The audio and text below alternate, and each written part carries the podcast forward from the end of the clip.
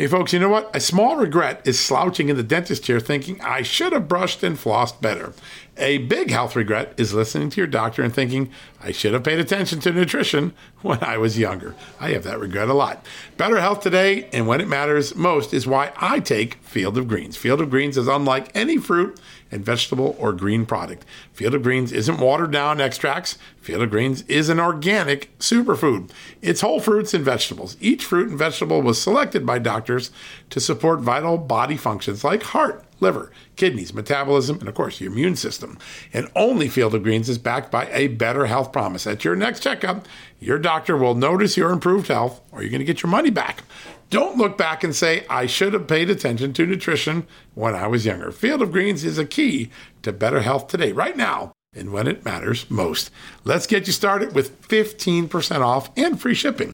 All you got to do is visit fieldofgreens.com and use the promo code JustNews at checkout. That's promo code JustNews at fieldofgreens.com.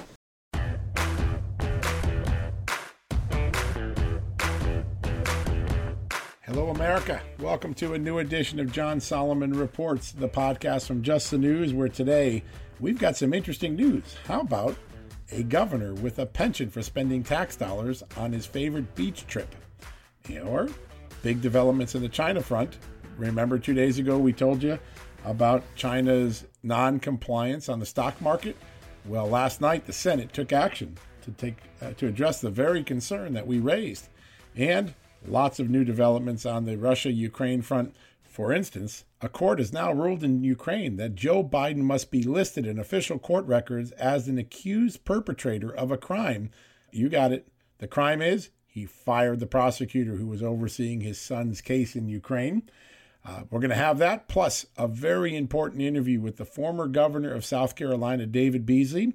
He's a conservative, a Trump supporter, and right now he runs the World Food Program, the most important food program for addressing health worldwide. 100 million people a day get food from his program. Uh, he's a very effective leader. He's made a lot of progress, and he's talking about eventually getting to a point where we eliminate hunger, the need for this very big UN program. But he's got a dire warning, too, which is that the pandemic and the slowdown of the economy is going to worsen world hunger. And you're going to want to hear what he has to say. He's not a guy that just issues lots of warnings and gloom is doom. He's also got a plan to get ahead of it and make sure that we don't have a pandemic of starvation after the coronavirus recedes. We're going to have all of that right after the commercial break. All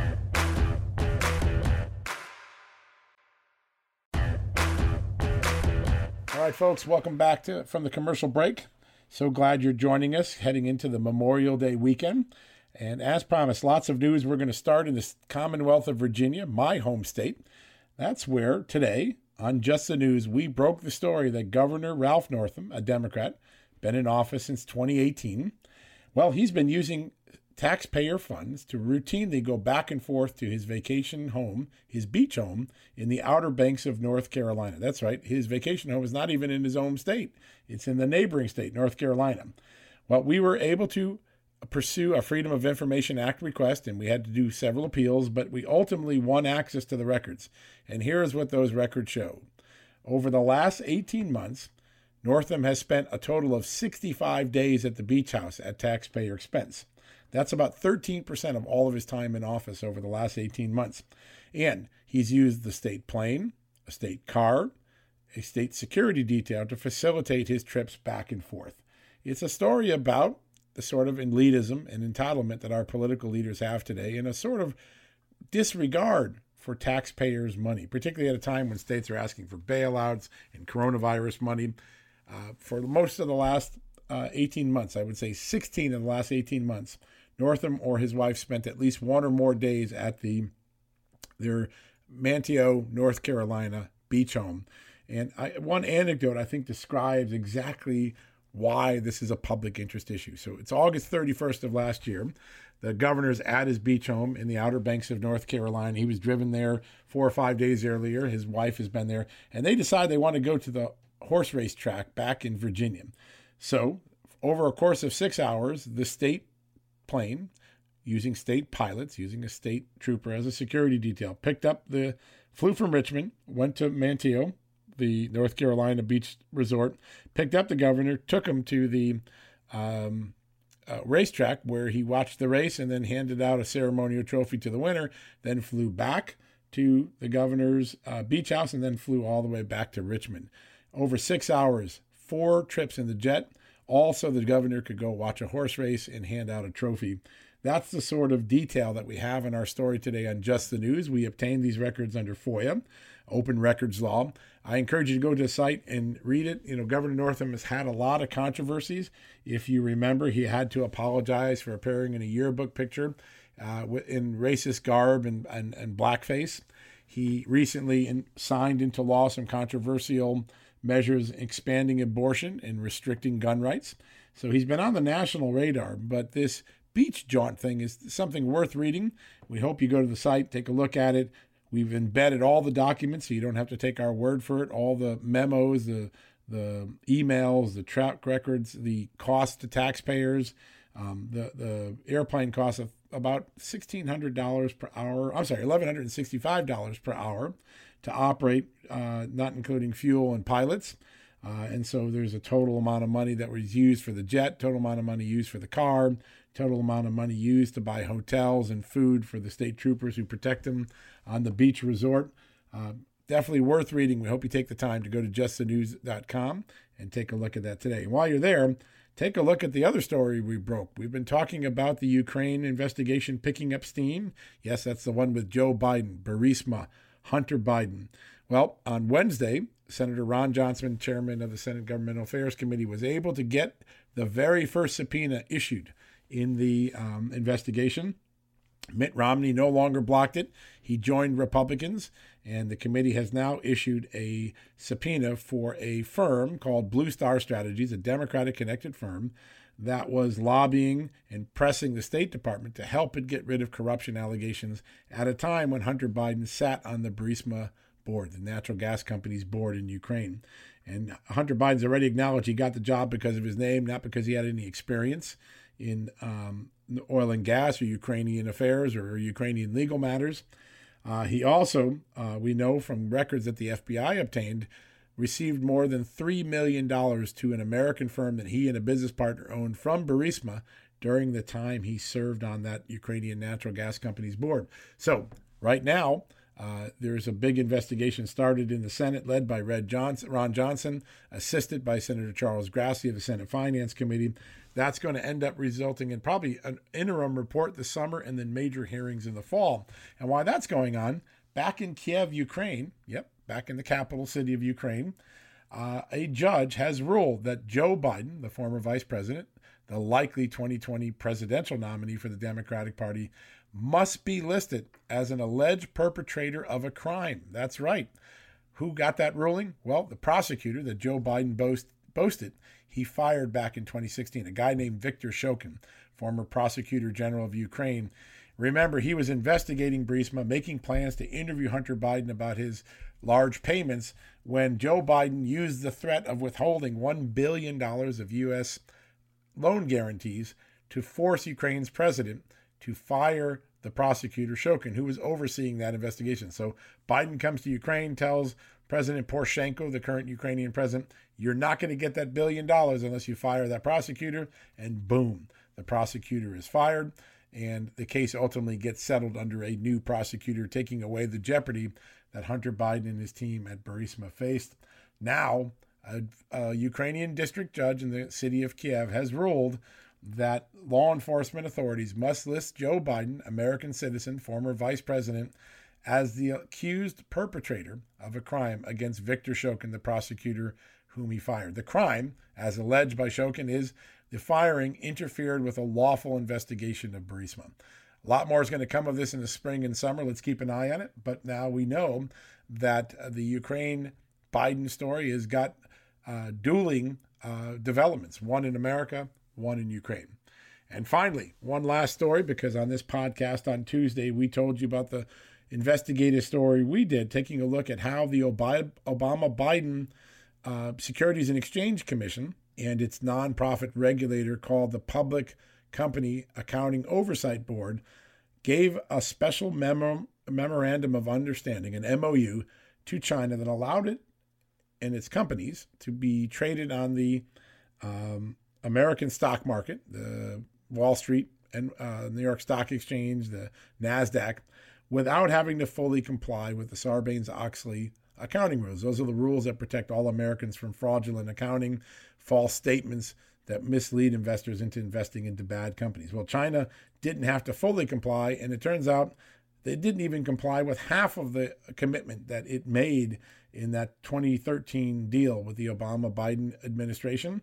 And so, for seven years, Chinese companies have been allowed to trade on the marketplace without complying, not either with the uh, MOU or with the Sarbanes Oxley law. Well, right after our story, less than 48 hours after our story, the Senate took up legislation that had been pending for months. It suddenly took up the legislation and approved it. What does that legislation do? It tells China your companies may not be able to compete on the New York Stock Exchange unless they fully comply with Sarbanes Oxley. So, what will happen? If this law gets passed by the House, sent to President Trump, and he signs it, it means that uh, companies in China that don't follow Sarbanes Oxley, whose auditors don't allow access to the American regulators uh, for surprise inspections and for document reviews, they'll get deregistered or delisted from the stock market. This is a major escalation. And just to put into perspective, in the last three weeks, as we've written about some of China's more nefarious activities on U.S. soil, multiple uh, actions have been taken by the Trump administration and now the Republican leadership in the Senate.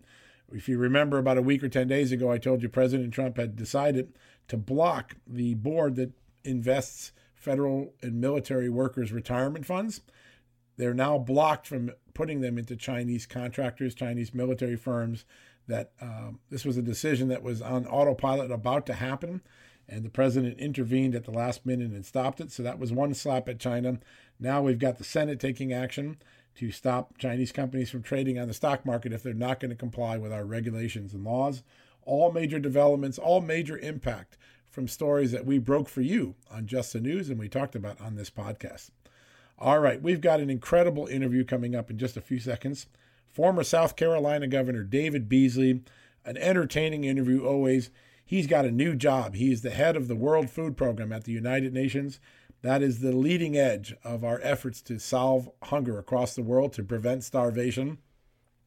On any given day, more than 100 million people worldwide are getting their food as a result of this U.S. financed, UN administered program. Governor Beasley has done a great job raising more money for the group and putting it on a path to put hunger, starvation out of business so that the World Food Program can go out of business as well. He's here to tell us about his plan and also his concerns for the rest of the year when the economic impact of COVID 19 and the slowdown of the economy may cause an increase in hunger. You're going to want to hear everything he has to say. We'll be back right after the commercial break with Governor David Beasley, former governor of South Carolina, current head of the UN World Food Program. Worried about letting someone else pick out the perfect avocado for your perfect Impress Them on the Third Date guacamole? Well, good thing Instacart shoppers are as picky as you are. They find ripe avocados like it's their guac on the line. They are milk expiration date detectives. They bag eggs like the 12 precious pieces of cargo they are. So let Instacart shoppers overthink your groceries so that you can overthink what you'll wear on that third date. Download the Instacart app today to get free delivery on your first three orders while supplies last. Minimum $10 per order. Additional terms apply. All right, folks, welcome back from the commercial break. And as promised, our next guest is David Beasley, the governor of the, the former governor of the great state of South Carolina, a former winner of the John F. Kennedy Profile in Courage Award, and the current head of the United Nations World Food Program, the leading edge of the fight against starvation and hunger across the world. Governor Beasley, welcome to John Solomon Reports. Well, I'm doing great, uh, but it's a, a mighty disturbing and difficult time out there right now. That it is. And uh, a lot of our readers, our listeners may not know this, but you have a firsthand experience with COVID 19 because you contracted the virus a few months ago and have been able to beat, uh, beat it. Uh, tell us a little bit about that. Well, you you you're exactly right, and I'm all I'm all over the world all the time, as you can imagine. We we're in 80 something countries, so I'm I'm visiting, you know, battlefields and war zones and in very depressed areas, and so, and I'm usually pretty doggone careful. And I'd been traveling, and I and John, I'd taken two tests. I was meeting with some leaders, and so I better take a couple of tests. And this was two months ago now. It, and getting a test Early. back two months ago was not a problem. And they came back negative because I wasn't sick or anything. I was just being careful. And uh, then all of a sudden, I came back home to the United States, down to my home in South Carolina. I hadn't been there in like six months. In in March, March 13th, and there's pollen in the south around March, and I thought it was allergies you know, I got a little fever and a little bit of aches and pains, and that was right. Friday night. Monday morning, I was feeling good, so I thought it must have been allergy. But I said, let me go get another test just to be safe, because I don't want to meet with, you know, uh, Secretary of State Pompeo or somebody, and and I end up giving them, you know, this disease. And I went and got tested, and doggone, if I wasn't positive. And uh, but but you know, it never got real bad. I had a little ache and pain, but it just wouldn't go away. It just lingered for three weeks. And maybe if I'd have been a young young David Beasley, I'd have been all right in a few days. Like my daughter, she got it, and she was over in three days with no problems at all. But it just lingered with me for, for three weeks. But I'm over it, and uh, I've been tested several times now, and I've got the antibodies, and so I'm actually go about ready to head back out to go to Africa and the Middle East just in the next uh, few days. Well, uh, the world needs you on the road and helping us all to solve these uh, issues with hunger. So we are glad that you are you're feeling better and getting ready to go back on the road. Um, a lot of folks know, you know, generally what the World Food Program is, but they probably don't know specifically all the extraordinary things it done. And I wonder if you could maybe just give us a little overview of just all the various ways that you you touch the issue of hunger and try to resolve it on a daily basis. Well, John, when I got the phone call about doing this, the world's largest humanitarian operation, uh, working for the United Nations. And and I'm old Southern conservative governor, and I said, I, I said, I'm not, I don't need a job. Number one, number two, I'm not going to work for the United Nations. You know, right, right. and and so I called a couple friends, and they said, look, the World Food Program is a completely different operation. They're the most strategic, effective organization out there. And I said, Really? Tell me more. And then as I delved into it, I was like, Wow. And at the time, we were facing four countries on famine. Uh, and, and if you remember, Trump was talking about zeroing out international aid. And right. once I understood uh, the issues and the effectiveness of the World Food Program, then I said, all right, I'll sit, I'll go talk with the White House and I'll go talk with the leadership. And this one of the issues that Republicans and Democrats in the Congress come together on, on food security. And we feed, assist about 100 million people uh, on any given day, month throughout the year. And we're in about 80 something countries. 100 million. It, it, re- it really is an amazing operation. Now, my goal uh, is quite different than others. You know, sometimes you'll talk to organizations and uh, whether it's the UN or otherwise, how long you been in this country? Well, 30 years. I'm like, well, is that good or is that bad?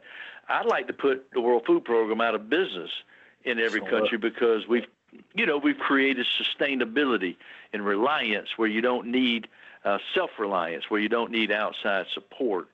And so that's our goals and objective in every single country. And so the United States is our number one donor. We raise our money voluntarily 100%. And uh, when I arrived, we were about 5.9 billion. We're about 8 billion now.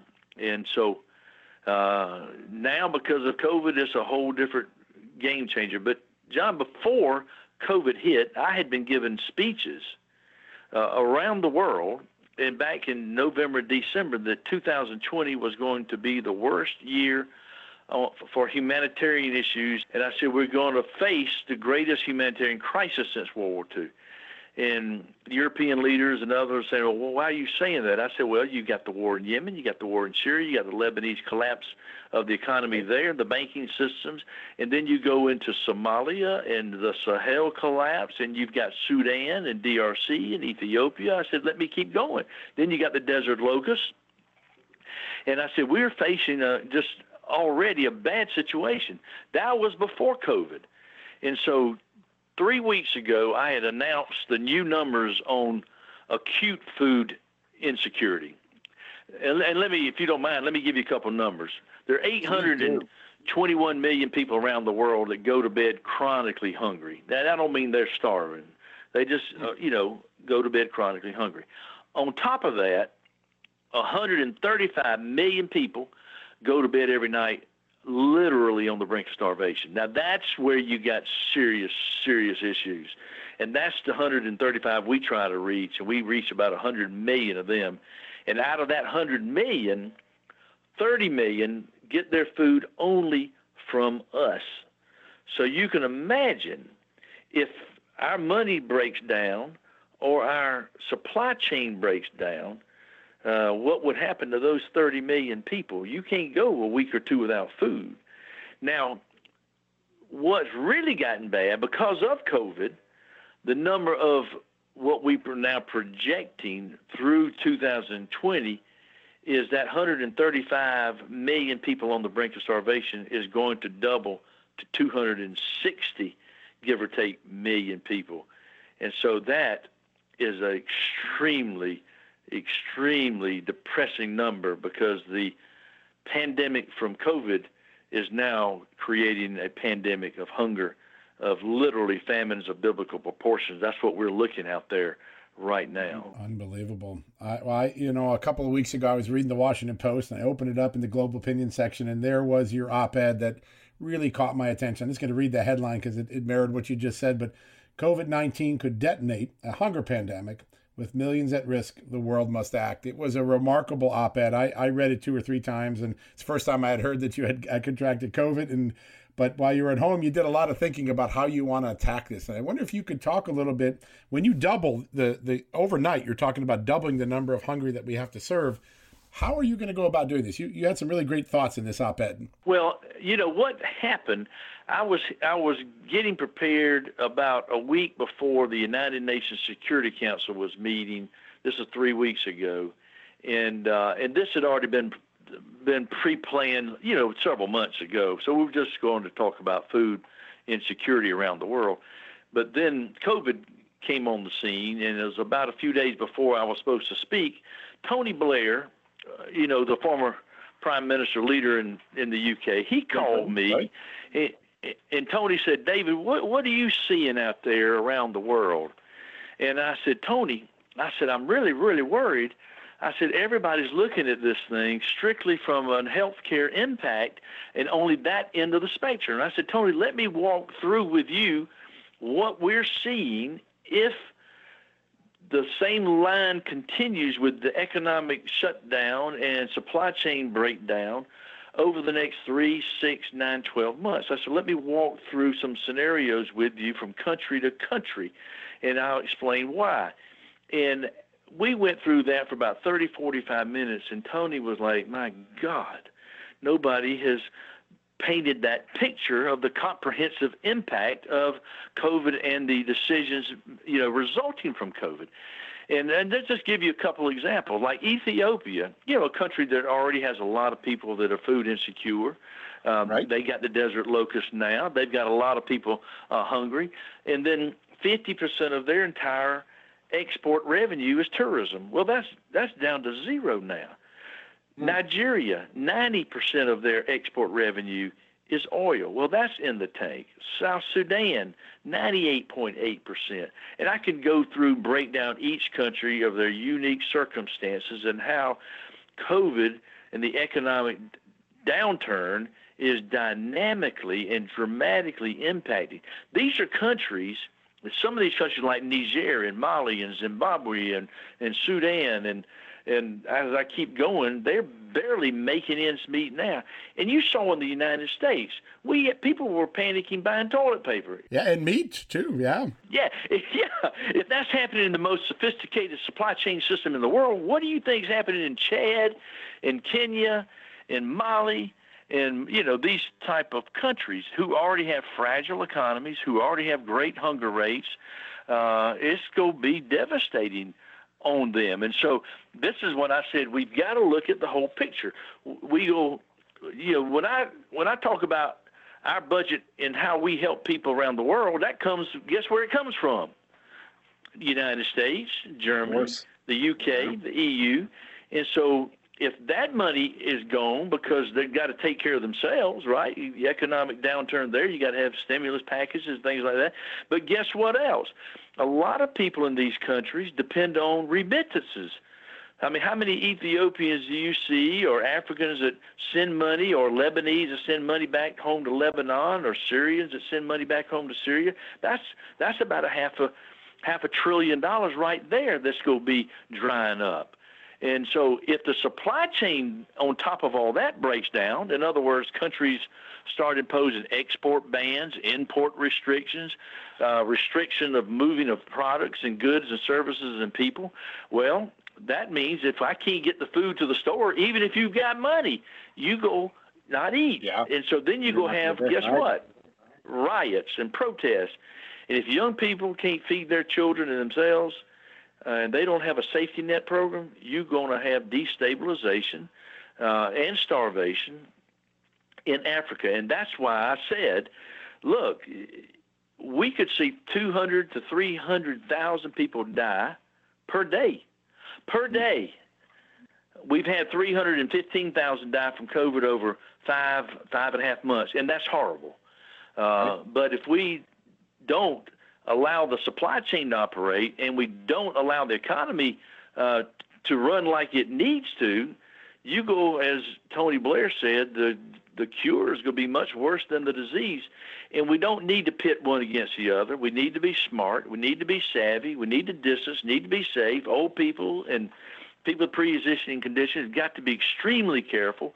But we can't shut down the whole economy.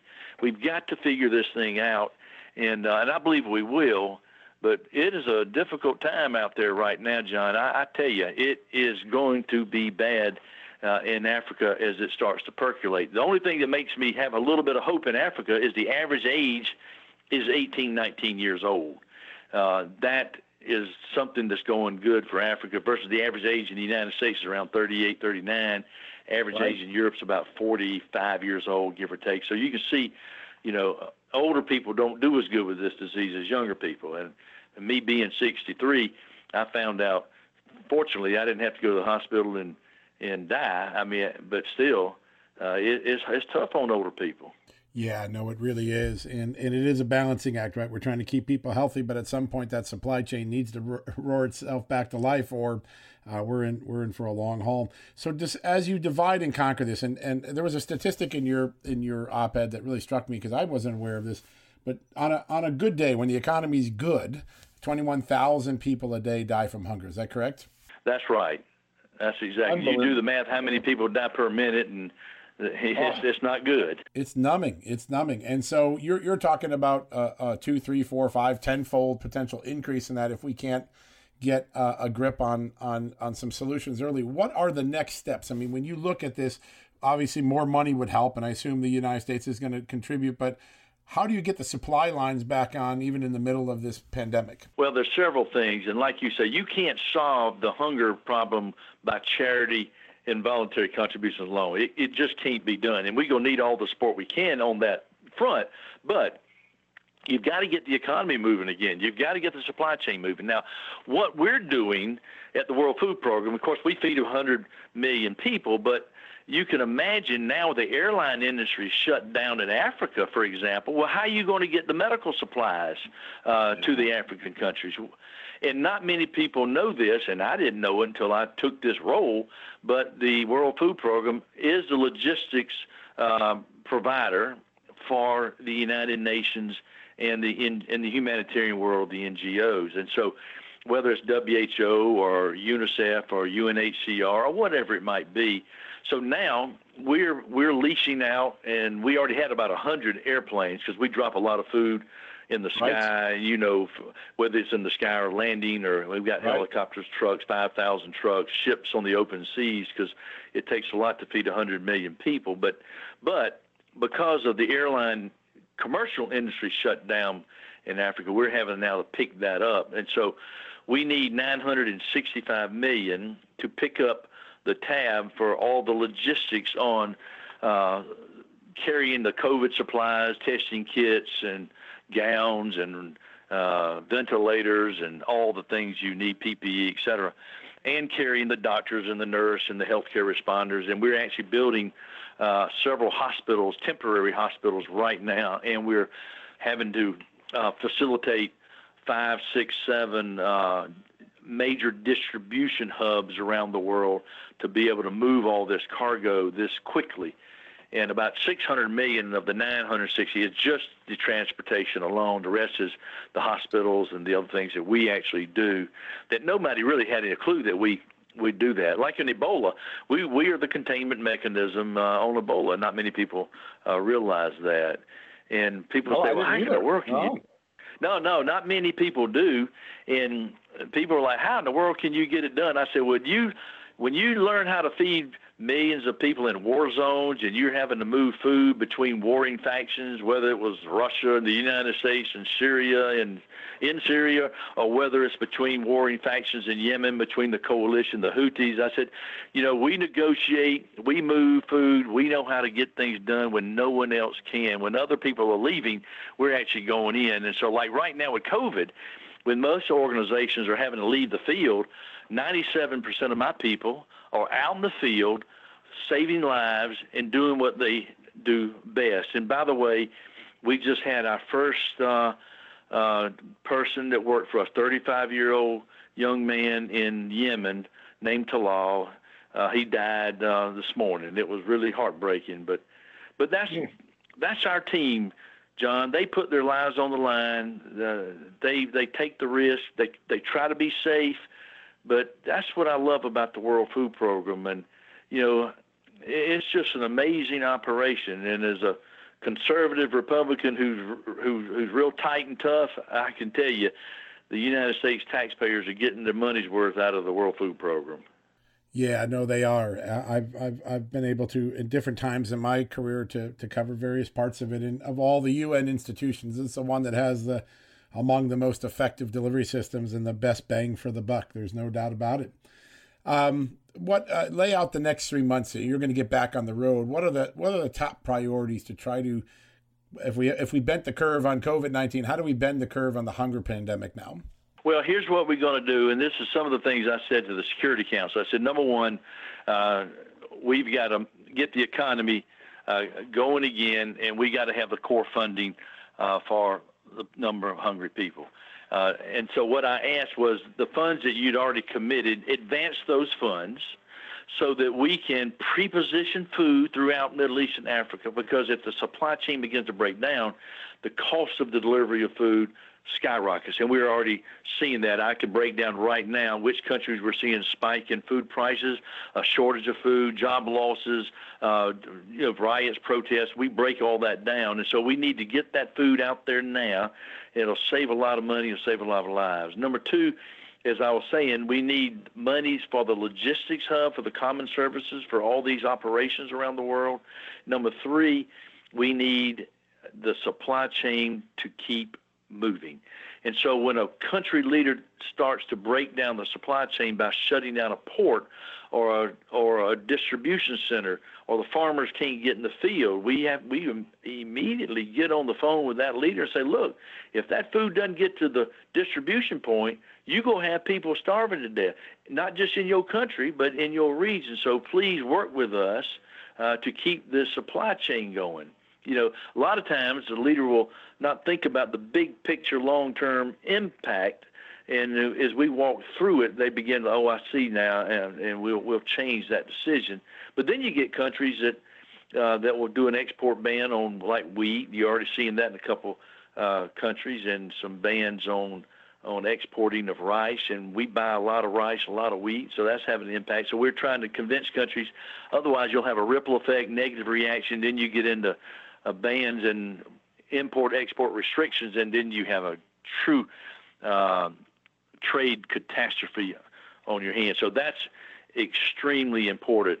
And children, I, you and I haven't even gotten into the children phenomena. I mean, how many children are dying right now for, under age five uh, as we speak? And now because of COVID, uh, it's just disaster. So we need uh, to keep the monies going for like school meals.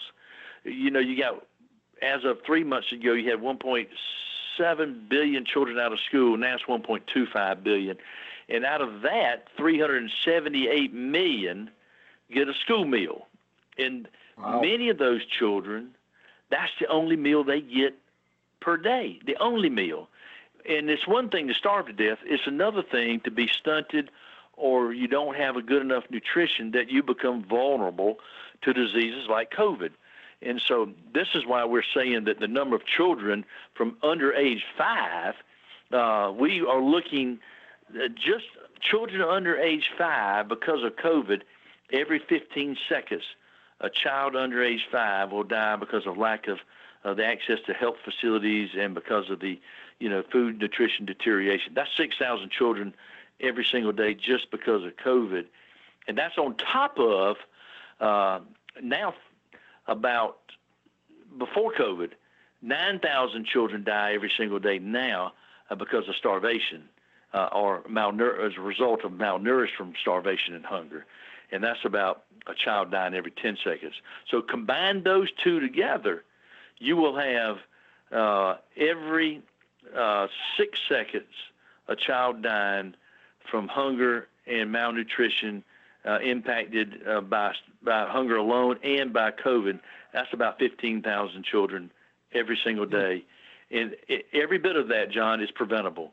If we get the access we need, the money we need, we can prevent every single one of these deaths. So we have to understand the impact that is made when we shut down economies and supply chains. So we've got to really balance this out and do what's good for everybody around the world. So um, you work for the Trump administration, or you know, work closely with the Trump administration. What is their plan? I mean, obviously, people have heard a lot of criticism from President Trump about the World Health Organization, but you're an entirely different and effective operation. Where can the Trump administration, where can the United States uh, lead, and what are they already doing that we may not already know about? Well, the United States government, as to the World Food Program, has just been amazing. In fact, uh, it, it's no doubt in my mind we would have so much more starvation, famines, and destabilization, war and conflict if it were not for the taxpayers and the American people who help people around the world and doing it strategically and effectively.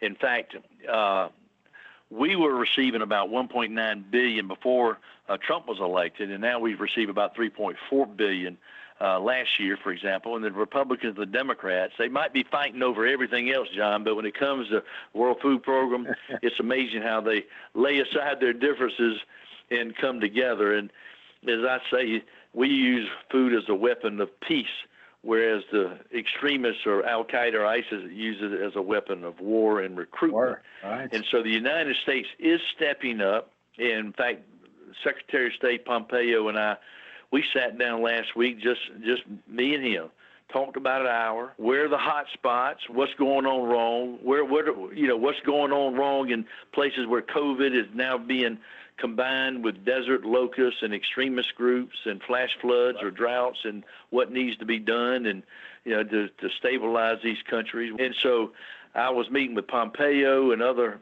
other uh, leaders in the White House as well as key senators on these issues Senator Lindsey Graham, Senator John Boozman, Senator Coons, Senator Merkley, and I could just keep going, talking with them. Uh, while they have differences of opinion on other issues, they come together on this. And, uh, and that's been uh, amazing to see how the United States continues to lead in spite of what you might read in the press. But the United States is, when I look at my $8 billion budget, almost 40% of it is from the United States. So when I hear somebody say the United States is backing down multilaterally, I say, I say, well, let me just give you some facts. And uh, and people, when I tell them the numbers, they're like, "You're kidding." I said, "No, I'm not kidding. The United States is not backing down. The United States is being strategic and effective with their spending." And uh, and I'll let President Trump and other leaders defend themselves. I said, but I tell you, my numbers are, are, are amazing from the United States. And the United States are the most caring people in the world. And John, you've seen this in the last couple of years, and I've said this to the Western press. When you turn on the press in the West, it was all Trump, Trump, Trump, Trump, or Brexit, Brexit, Brexit, and we've got wars over here, people dying over there, right. and nobody's hearing that. And the American people, when they hear the truth and you present them the facts, they respond. They care what happens in the rest of the world, but they do want to know the money's being used strategically and effectively. And that's what I love about this great nation of ours. And uh, we got to get more balance of the news out there. And so I'm so grateful that you've given me this opportunity to share with you what is happening out there because I know when the American people hear the truth, they will step up and help people. Uh, there's no doubt. I mean, the, the giving spirit of America is uh, as resilient as as its determination, and uh, it's we're so lucky to have you in charge of this program at this moment in the crisis. And um, I hope to have you back on in a few months, and we can keep people updated on what's going on, where where the hotspots are, where we've had success, and and keep our listeners and our readers informed, sir. So thank you so much for the time today, Governor. Well, John, thank you very much, and look forward to talking to you again soon. I would greatly appreciate that. All right, folks, we're going to be back in a second to wrap things up for today.